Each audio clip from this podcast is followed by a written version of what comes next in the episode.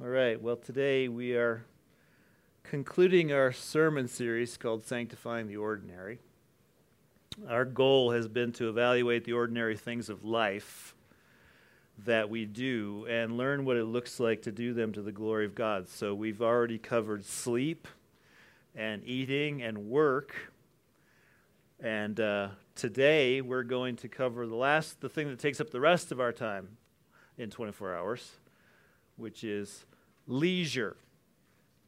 We're going to learn how to glorify God with that. Um, I want to invite you to turn with me in your Bibles to Mark chapter 6. That's where we're going to begin our reading. We'll cover a lot of other texts. But this vignette of Jesus and the 12 apostles gives us a good starting point for what do we mean by leisure? Is that a Bible word? is that a Bible concept, or is that something that we Americans made up because we have time on our hands? Uh, this passage, I think, is a good starting point to help us get our minds wrapped around what God intends for it. So we'll read beginning verse 7 down to verse 13, and then we'll jump down to verse 30 and go to 32. So let's pray, and then we'll pray for God's help to understand. And he, that is Jesus, called the twelve and began to send them out two by two and gave them authority over the unclean spirits. He charged them to take nothing for their journey except a staff, no bread, no bag, no money in their belts, but to wear sandals and not put on two tunics. And he said to them, Whenever you enter a house, stay there until you depart from there. And if any place will not receive you and they will not listen to you, when you leave, shake off the dust that is on your feet as a testimony against them. So they went out and proclaimed that people should repent. And they cast out many demons and anointed with oil many who were sick and healed them. Jump down to verse 30. The apostles returned to Jesus and told him all that they had done and taught. And he said to them, Come away by yourselves to a desolate place and rest a while. For many were coming and going, and they had no leisure even to eat. And they went away in the boat to a desolate place by themselves. Let's pray. So, our hope this morning, our desire, Lord, is that we might do everything in a manner that honors you. We want to be the living sacrifices of Romans chapter 12. We want every part to be underneath your lordship. And would you today show us what we do with our leisure time? What we do outside of work and sleep and eating? Not just a fluffy thing here, Lord. This is something that you care about, something that you've written about, something that you give to us for our joy and for your glory. So, by your Spirit, Lord, show us that glory. Show us your good gifts. In Jesus' name, amen. Well, as with the pattern of previous weeks, we're going to develop a biblical understanding of leisure. We're going to follow the redemptive storyline of the Bible which is creation, fall, redemption, and consummation. There's a trajectory in this whole area of leisure as well. So we're going to start with creation and with God's good gift of leisure. God's good gift of leisure. Leisure is God's idea and it is God's good gift to us, as we'll see. But let's start with a question What do I mean when I use the word leisure? What is that exactly? Um, we don't use that word much. When, when I hear the word leisure, what it brings up is the image of a leisure suit. So I don't know if you're uninitiated. Uh, a leisure suit was this polyester slacks and shirt like jacket with wide lapels, usually worn over a gaudy print shirt and worn to discos and nightclubs in the 70s. So the only way you're going to see one of those now is in a costume store Um, but it represented, at least during that era, it represented the nightlife. It represented partying and dancing, and that was leisure. Well, Scripture means something different by leisure. It's simply this it is rest from the toil of life. Rest from the toil of life. It's pulling away from your job and from your chores and from life's obligations so that you can rest and relax. It's not the same as sleep, though we need that.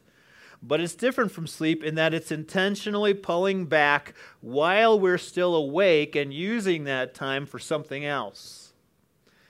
And we see that in the Mark 6 passage that we read.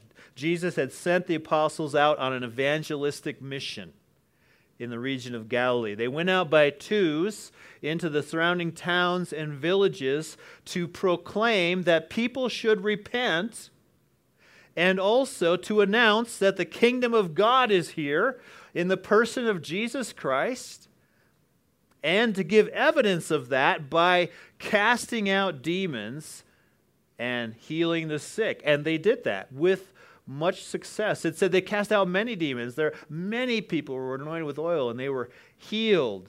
And this probably lasted for some weeks. I mean, they're on foot they're supposed to go into towns. They're supposed to find out who's going to welcome them. They stay there until they're finished, and then they move on. They go to another town. Um, so this is taking some time, and it's tiring work. I don't know if you've had to teach every day, but that's what they're doing. They're going around and they're teaching and they're proclaiming. And I don't know how draining it is to keep casting out demons over and over again, but they're doing that. That must have been pretty exciting and emotionally draining, and adrenaline is rushing. Um, they're healing all sorts of people, so they're always being mobbed with people who are coming to the door. Can you help me? So they're doing this for some weeks. And it's tiring, but very successful. And so they come back to Jesus and they give their report about what happened. And here's what Jesus says to them Come away by yourselves to a desolate place and rest a while. Why? For many were coming and going, and they had no leisure even to eat. He connects rest and leisure there. Wants you to pull away and rest a while because you don't have any leisure. You don't have any free time, downtime. You don't, you don't have, you haven't had the opportunity to pull away.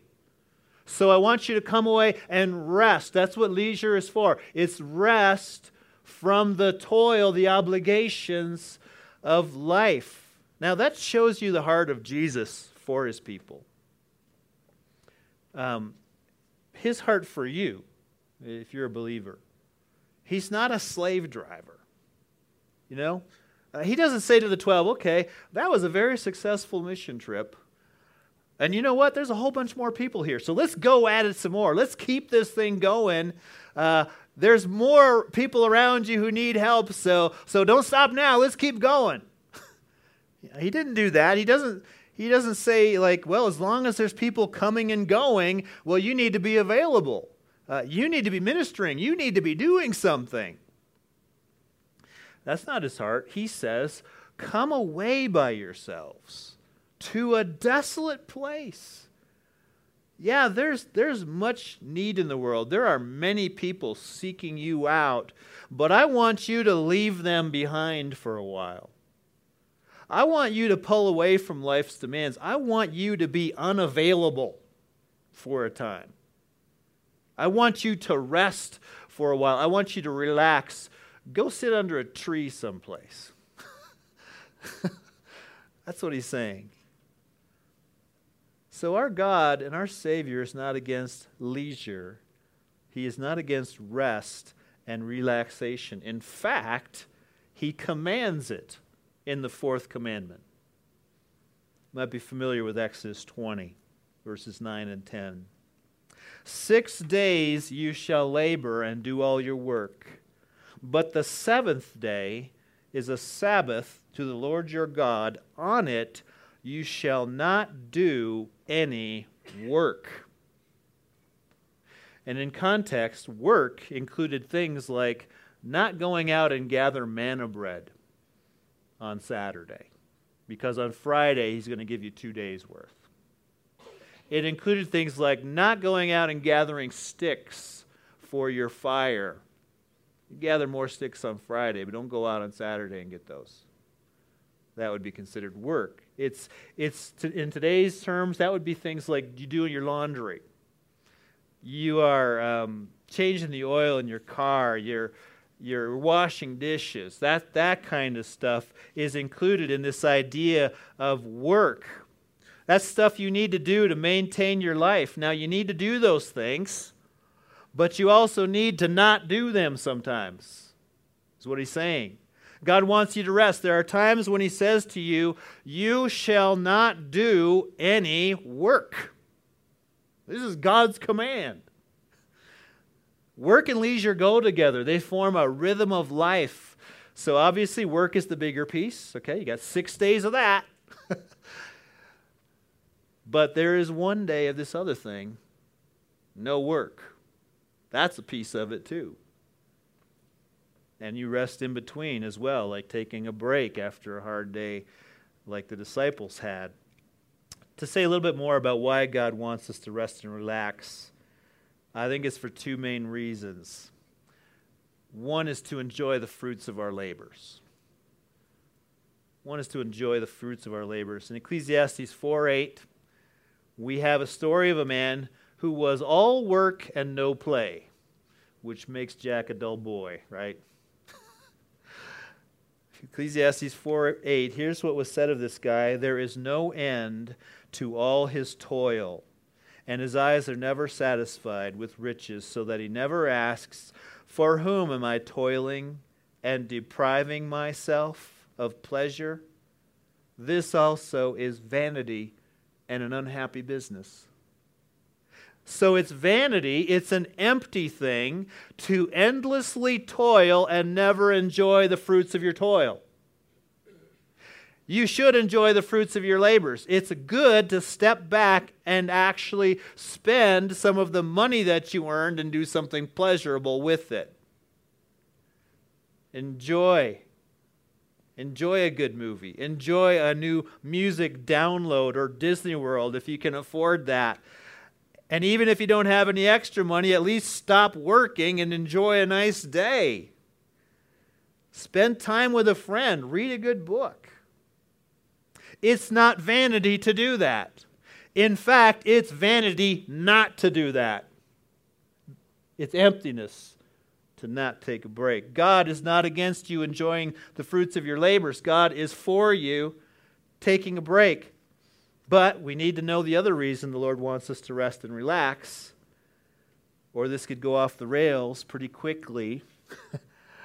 Here's the other reason He wants us to do it, and I would say this is the foundational reason it's to rest in the presence and goodness of God. To rest in the presence and goodness of God. We see that in the Exodus 20 description of the Sabbath day. Listen to Exodus 20, 10 to 11. The seventh day is a Sabbath to the Lord your God. On it you shall not do any work, you or your son or your daughter, your male servant or your female servant, or your livestock, or the sojourner who is within your gates. For in six days the Lord made heaven and earth, the sea, and all that is in them, and rested on the seventh day. So, two things to notice there. One is it's a Sabbath rest to the Lord your God. It's a rest to the Lord. So it's a rest in his direction, we might, we might say. Um, it's a rest with him in mind. It's a rest because he commands it. It's a rest because he provides it. It's a rest because we need it. We are creatures who need a break. Only God needs no breaks. We need to refuel. We need to recharge, get refreshed. So he gives us rest. He gives us leisure. He says, take some time off and trust me to take care of you. I am your God. You are my people. I'm your Savior. I've got this. That's what he's, wanting from us. So, God glorifying rest is to receive this good gift from God and trust Him to provide when we are taking a break from providing for ourselves. But notice also the expressed reason God gives for the seventh day rest. It is for or because in six days the Lord made heaven and earth and rested on the seventh day. You see, rest originates with God. God rested. And therefore, you will rest as my image bearers. Not because he's tired, that's not why he rested. It's not like, man, it was really hard to create the Rocky Mountains. I need a break. not that. He doesn't, he doesn't get tired, but he just ceased. He stopped working. He stopped the act of creation. He sat back and he enjoyed the fruits of his labors and he said, It is very good. I like that. I like the world I made. I like the stars. I like black holes. They're still trying to figure out what those are. I'm going to keep them guessing. And I like the people, especially, that I made. I'm going to enjoy this. He sat back, he rested from his work. And so we, his image bearers, will rest from our work. It's imitation. It's a way to honor God. I imitate you. You're like that. I want to be like you. I want to be like you, Lord. So you're a worker. I'll work. I'll do it a lot. But you also rest too. So I'm going to do that too. And I'm going to take that as a cue as to that's what I need in my life. I need, I need both of those things. This is how you designed me. You didn't create me to be a nonstop machine, cranking out parts on an assembly line 24 7. You made me a person who's going to stop and enjoy the fruits of my labors like you enjoyed yours. This is imitation. This is honoring God. It's becoming like Him in our character, in our practice, and it's obedience to do it. Psalm 23 pictures this kind of rest when it says, He makes me lie down in green pastures. There's that scene of, I'm safe. Somebody's over me. I've got a shepherd. He's watching out for the wolves. I'm going to lay down here. I'm going to eat this grass. I'm going to be at rest. That's what the shepherd does for us. We rest in the presence and the goodness of God, and that's what makes leisure a God glorifying thing to do. But, like everything else, our leisure has been affected by sin, so we don't always practice it the way God intended for us to do. So that leads us to the next stage of redemptive history, which is how the fall has created our enjoyment how, how, how it has affected or corrupted our, our enjoyment of leisure. So let's consider how sin has affected leisure. And I'll just cut to the chase as to how our sin affects it. Because that's something that we can do about. Um, two ways sin has affected our leisure, I think, primarily. First, there's the kind of person that has a ten- tendency to neglect leisure, to just not do it or not do it enough. You just don't stop. You're just always working and producing and planning. So it's the person of Ecclesiastes 4:8. There is no end to all of his toil. And he never asks, For whom am I toiling and depriving myself of pleasure? So this is the sin of self sufficiency in action. You never take a break from life's obligations because you see this long list of things that you have to do, and you think it all depends on me to get this done. And I must get it done. I must get to the end in order to be happy. And I'm the only one who's going to get it done, so I'm just going to keep going. So you become your own savior because you won't trust God to be working while you're not working. Uh, instead of believing Psalm 138 8, which says in the New American Standard, the Lord will accomplish what concerns me. We say, no, I will accomplish what concerns me. I and only I can do it. I'm very familiar with this temptation because that would be my primary mode of operation. This is the part that I fall over on. Uh, I work too much. I don't know how to rest. No, that's not, that's not true. I know how. I choose not to do it. Here's what it looks like. So I'll be in my study, I'll be in my basement office all day long, and I'll be studying right up to the very end until Mary comes down and says, Dinner's ready. And I want to be sure that actually the food is on the table, if not on the plate, because I still have five minutes to do email. so, okay, guarantee that when I go up, I can sit down and eat and then leave right away. You know, as soon as I'm done. That's that's my thinking. So then after dinner, okay, here's what will happen sometimes. I'll say, okay, I, I got to catch up on finances. Okay, so I, I, I want to get that out of the way so that I can have that off my mind. And so I'll go on the computer again, and that'll take 50% longer than I expected. And then I'll remember, oh, yeah, tomorrow's garbage day, so I got to go get the cans out. So I go down and get the cans out on the street. And while I'm in the garage, I remember, oh, yeah, there's that pile right there of all this stuff. And I've been meaning to get to that, so it'll only take me a little while. So I'll do the pile and I'll organize that. Okay, good, that's done. Then I remember, oh, yeah, my computer won't sync with my iPhone. My calendars and my contacts don't, they don't sync anymore. And I got to fix that because I depend on those things being accurate. So now I go and I do some web searching for an hour and a half to try and find out how to get my thing to sync. Now it's 10 o'clock. And inexplicably, I don't feel refreshed. And it's because at no point did I intentionally say, I'm done for the day. I never gave myself a cutoff. The list wasn't done. I must finish the list. Here's why I'm able to do that. Here's why that's been a stronghold in my life or besetting sin. It's because in the back of my mind, I'm thinking it's a virtue to work hard and to work yourself all the time. That it's commendable. Look how hard he works. I got this, you know, talking thing in my head. Look how hard he works. he's no sluggard. He's not lazy. He's diligent, he's responsible. But what I really am in those moments is disobedient. A sheep allows the shepherd to make him lie down in green pastures.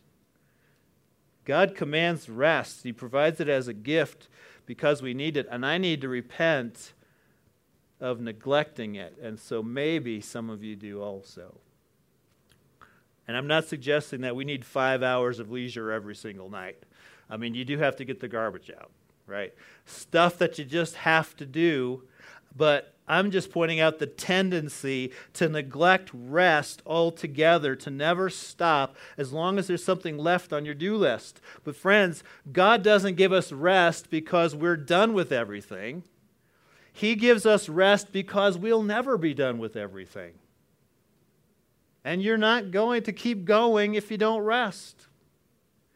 It's a gift that we should pull back from life's obligations and recover and renew and refresh and rest in God's goodness. So that's a word to those who are leaning that way, the ones who don't, who neglect it. There's a second way, though, that sin has affected our leisure. Maybe this one is the more common one, and that is to idolize leisure. And by that I mean our leisure time and our activity is not a resting in the presence and goodness of God, but it's a pursuit of pleasure as a substitute for God. If you are here for the Ecclesiastes series, that may sound familiar because that pursuit is described in Ecclesiastes chapter 2. The author, probably King Solomon, he had at his disposal all the riches and the power that he needed to pursue every pleasure imaginable. And he said in his heart, Come now, I will test you with pleasure. Enjoy yourself. He said, I kept my heart from no pleasure. So he went on a quest to try out everything. He enjoyed fine wine and good food. He built houses and other great works. He enjoyed the outdoors, created gardens and parks. He accumulated more and more money. He listened to music. He spent a lot of time in bed with concubines.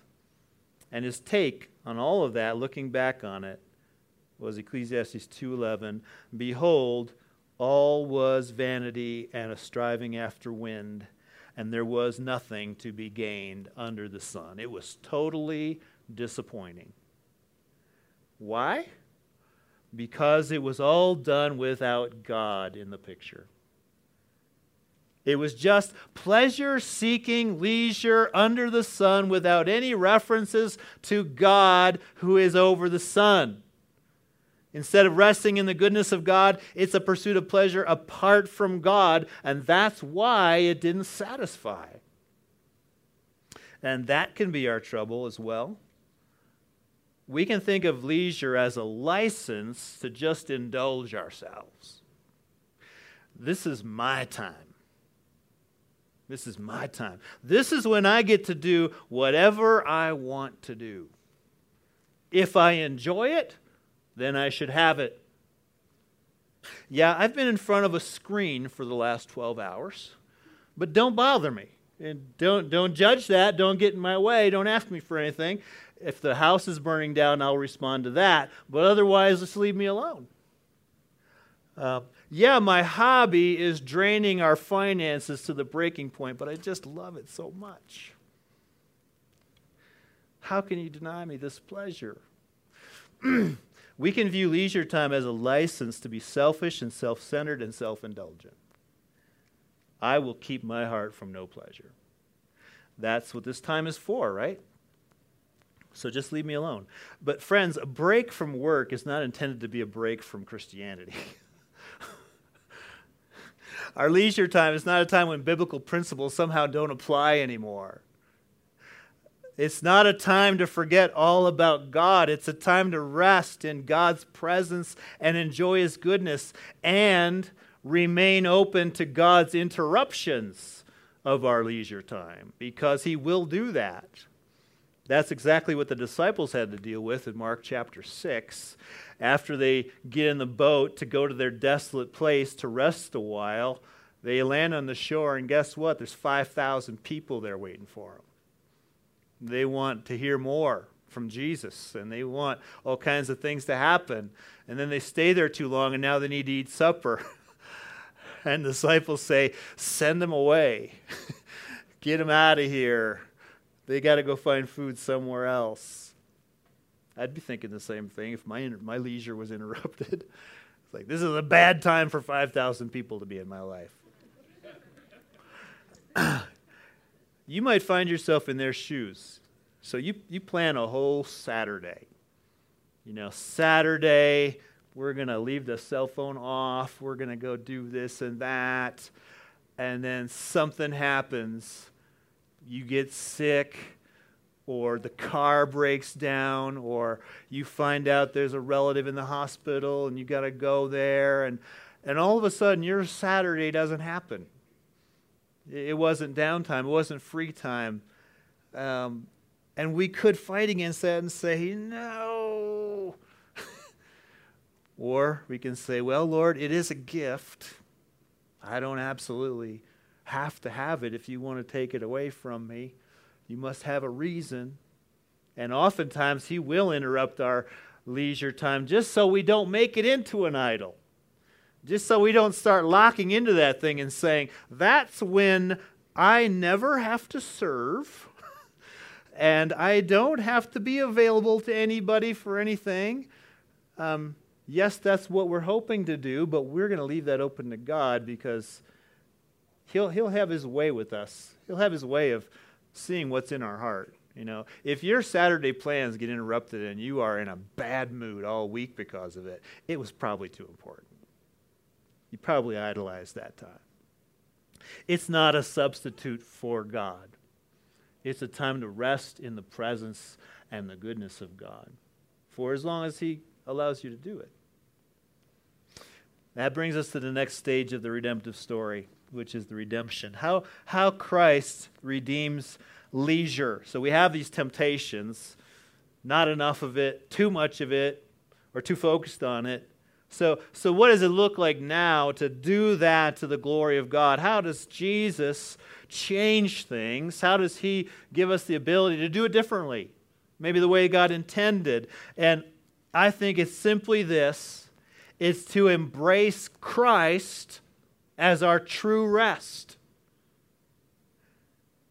Jesus said in Matthew 11 28, Come to me, all who labor and are heavy laden and I will give you rest. I will give you rest.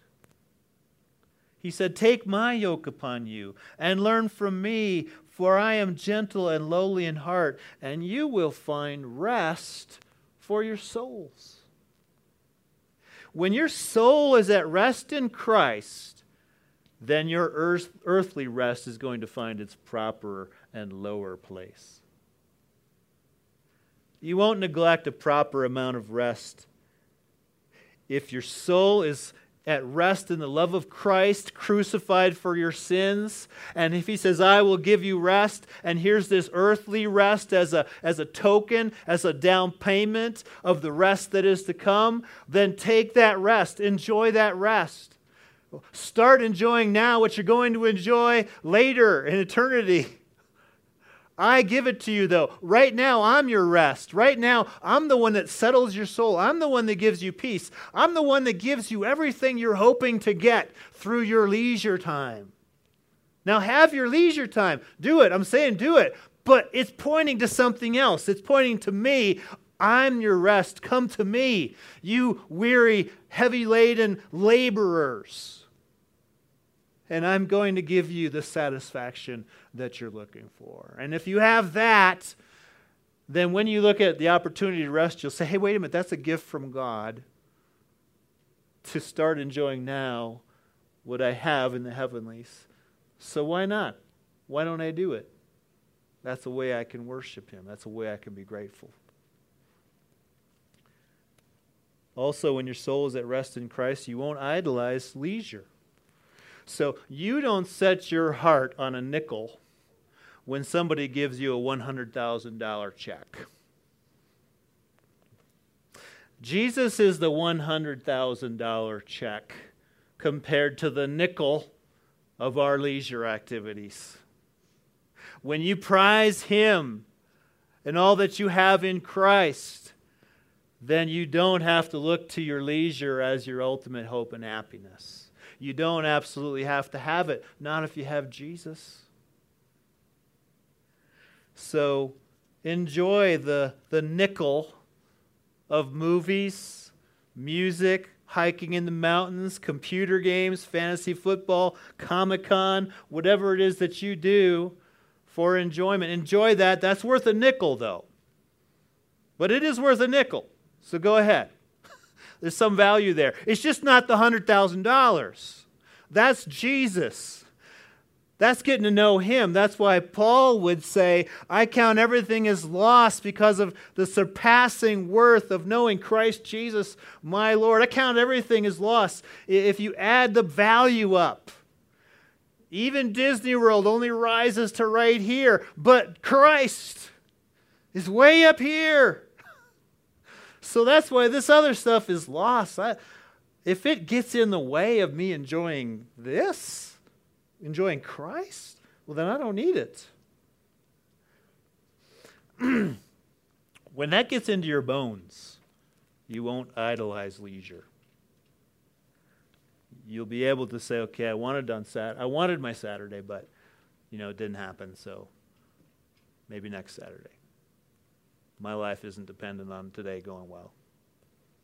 If your heart is satisfied in Christ, you're not going to obsess over hobbies and entertainment and home projects and whatever else you do. You just accept them as gifts that God gives and that He sometimes takes away, and you'll be okay with that. It's not essential to your happiness. So let's, let's get specific with application. How do we enjoy leisure to the glory of God? What does Christ redeemed leisure look like? Now, if we take the approach of the scribes and Pharisees and elders, we would make a long list of things that you can and cannot do in your leisure time. Because they did that. They took the fourth commandment, they took the commandment for Sabbath, And they elaborated on it with a whole long list of rules of things you can do and things you can't do on the Sabbath. So you're not supposed to work on the Sabbath? Okay, well, what's work? Well, work would be healing people. Work would be picking heads of grain when you're walking through the field. Work, work would be walking two miles instead of one mile. They have a long list of stuff to say, okay, don't do that, but these are things you can do. And that's why Jesus was always getting in trouble because he's doing these things on the Sabbath. but they're not in the Bible, but they were these rules that were added saying, well, here's what it should look like. Well, I don't think we're going to profit from that strategy uh, for me to say, well, you can do this on your Saturdays, but you can't do that. I don't think that's very helpful. Is cleaning out your garage work or is it rest? You know, for some people, that's rest. I, I like an organized garage, that makes me happy. Um, for other people, that's like a punishment from one of the nine circles of hell in Dante Inferno. So I don't think we can say, okay, this is what you should or shouldn't do. I don't think we can always identify specific examples of idolatrous leisure either. Because one person's genuinely restful activity could be somebody else's temptation to sin.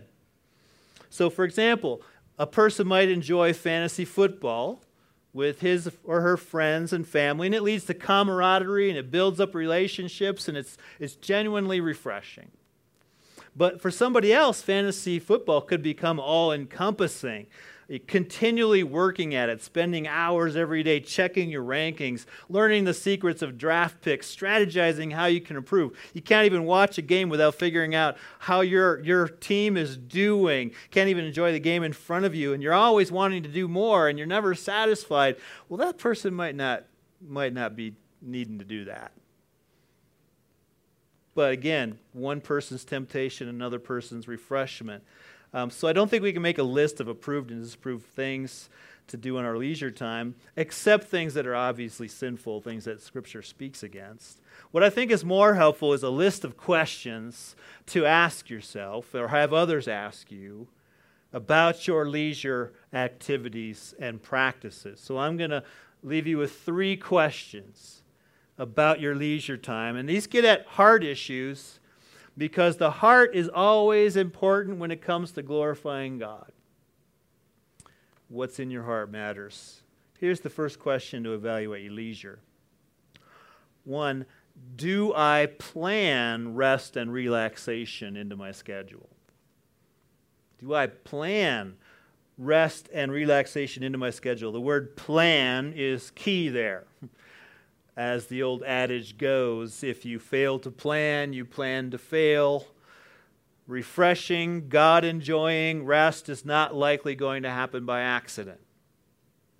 Everyone in the world seemingly has a plan for your time and will use your time for something other than rest. So, Friday night, when we got back from the conference, Mary and I were hanging around, we're reconnecting with our kids, and we're talking about what we're going to do tonight, and the doorbell rings. And so I go to the doorbell, and it's a guy, and he's selling home security systems. So let's say that I didn't already decide we are going to do something as a family right now. I'm not interested in a home security system, so it was easy for me to say no. But let's say that was of interest to me, and I had no plan. I might say, Well, come on in, let's talk about it. And pretty soon the whole night is gone, and we didn't do anything together because there was no plan there. See, that can happen to us. We, we get swept up in the moment or, you know, some new thing. I mean, there's good, there's room for spontaneity. That's great. But if we don't really intend to rest and keep time for it, somebody else is going to jump in. or some other idea. Your do list is going to jump in there. Um, plan to actually obey God and pull back and enjoy Him and His presence. And I know that there are seasons where you can't always do it, where leisure isn't always possible. Sometimes work and school and sickness and caring for kids and car problems and who knows what else. They all conspire to rob you of rest. And moms in particular are not getting rest on a regular basis. God bless you with tremendous amounts of grace.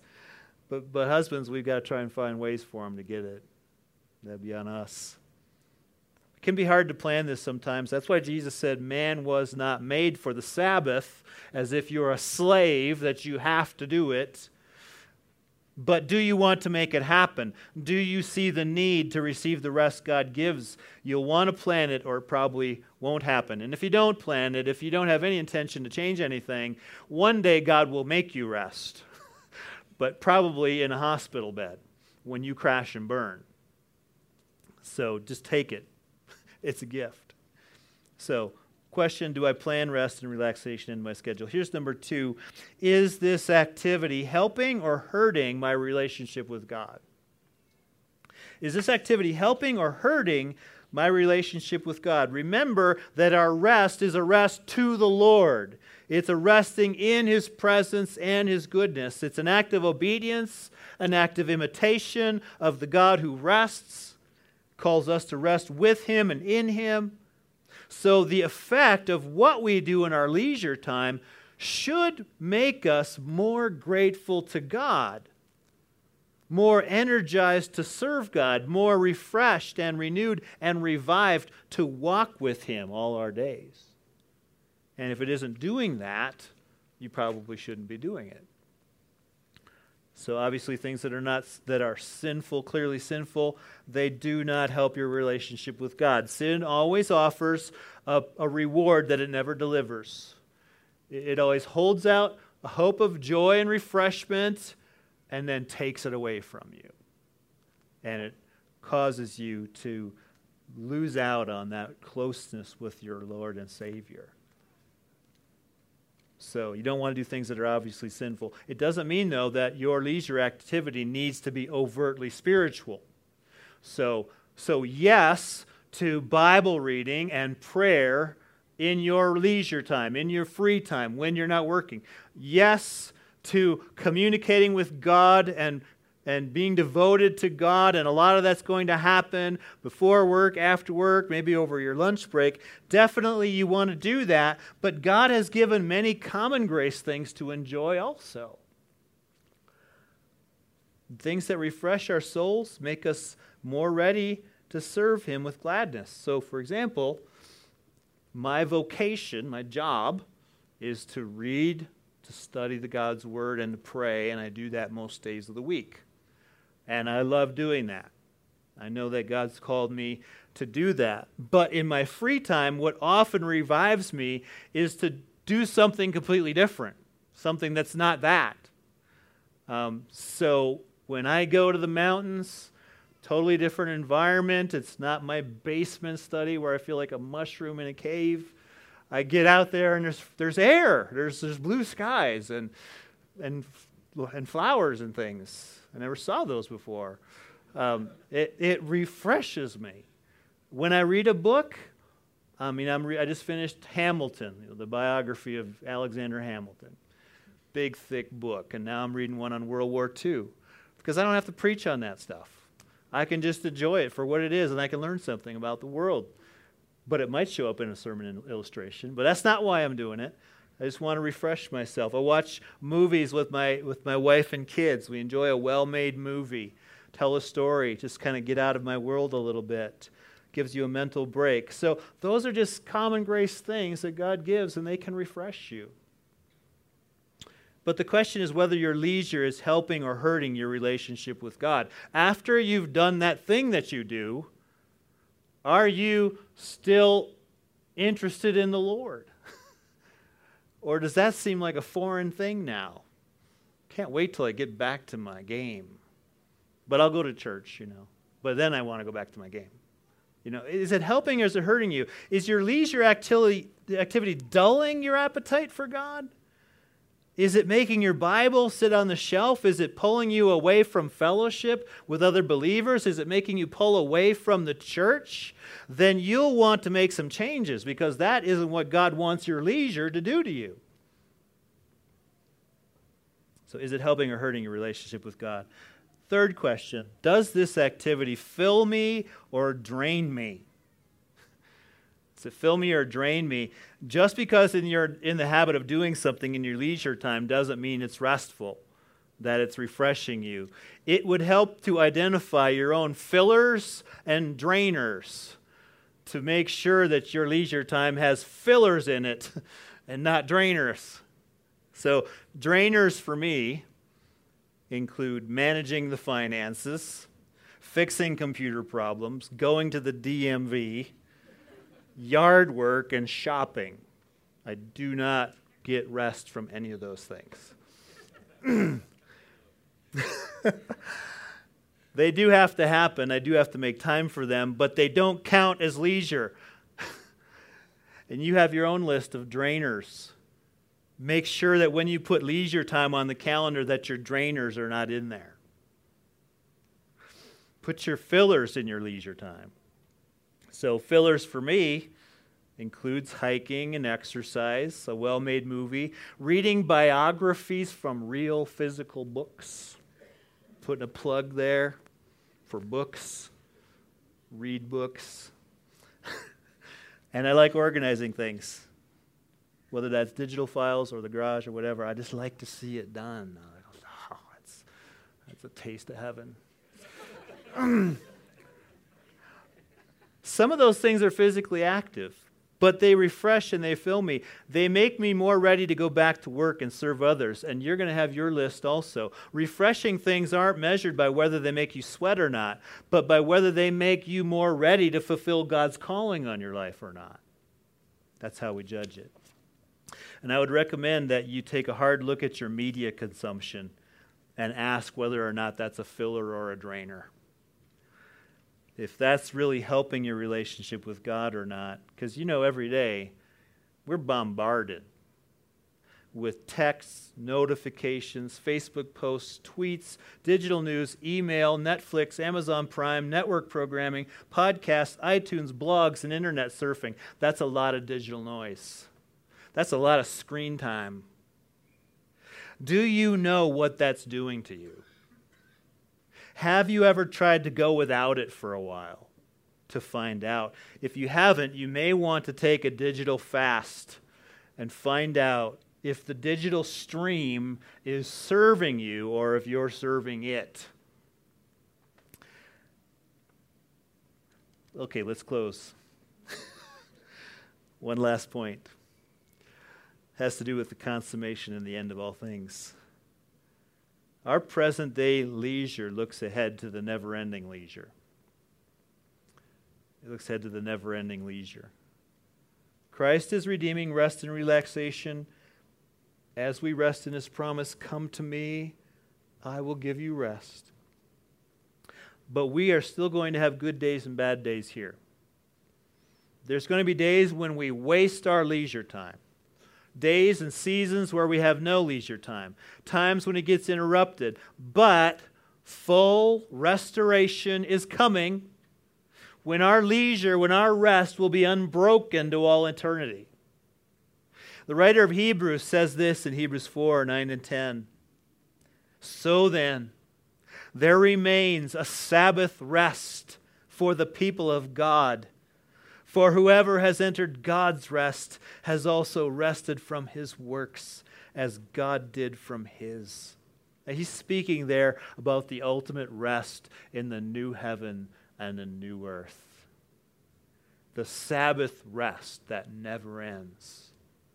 There's coming for the believer in Jesus a day when we enter into God's rest fully for Jesus not only died for our sins, but he rose to life everlasting, and he will bring us into that life with him.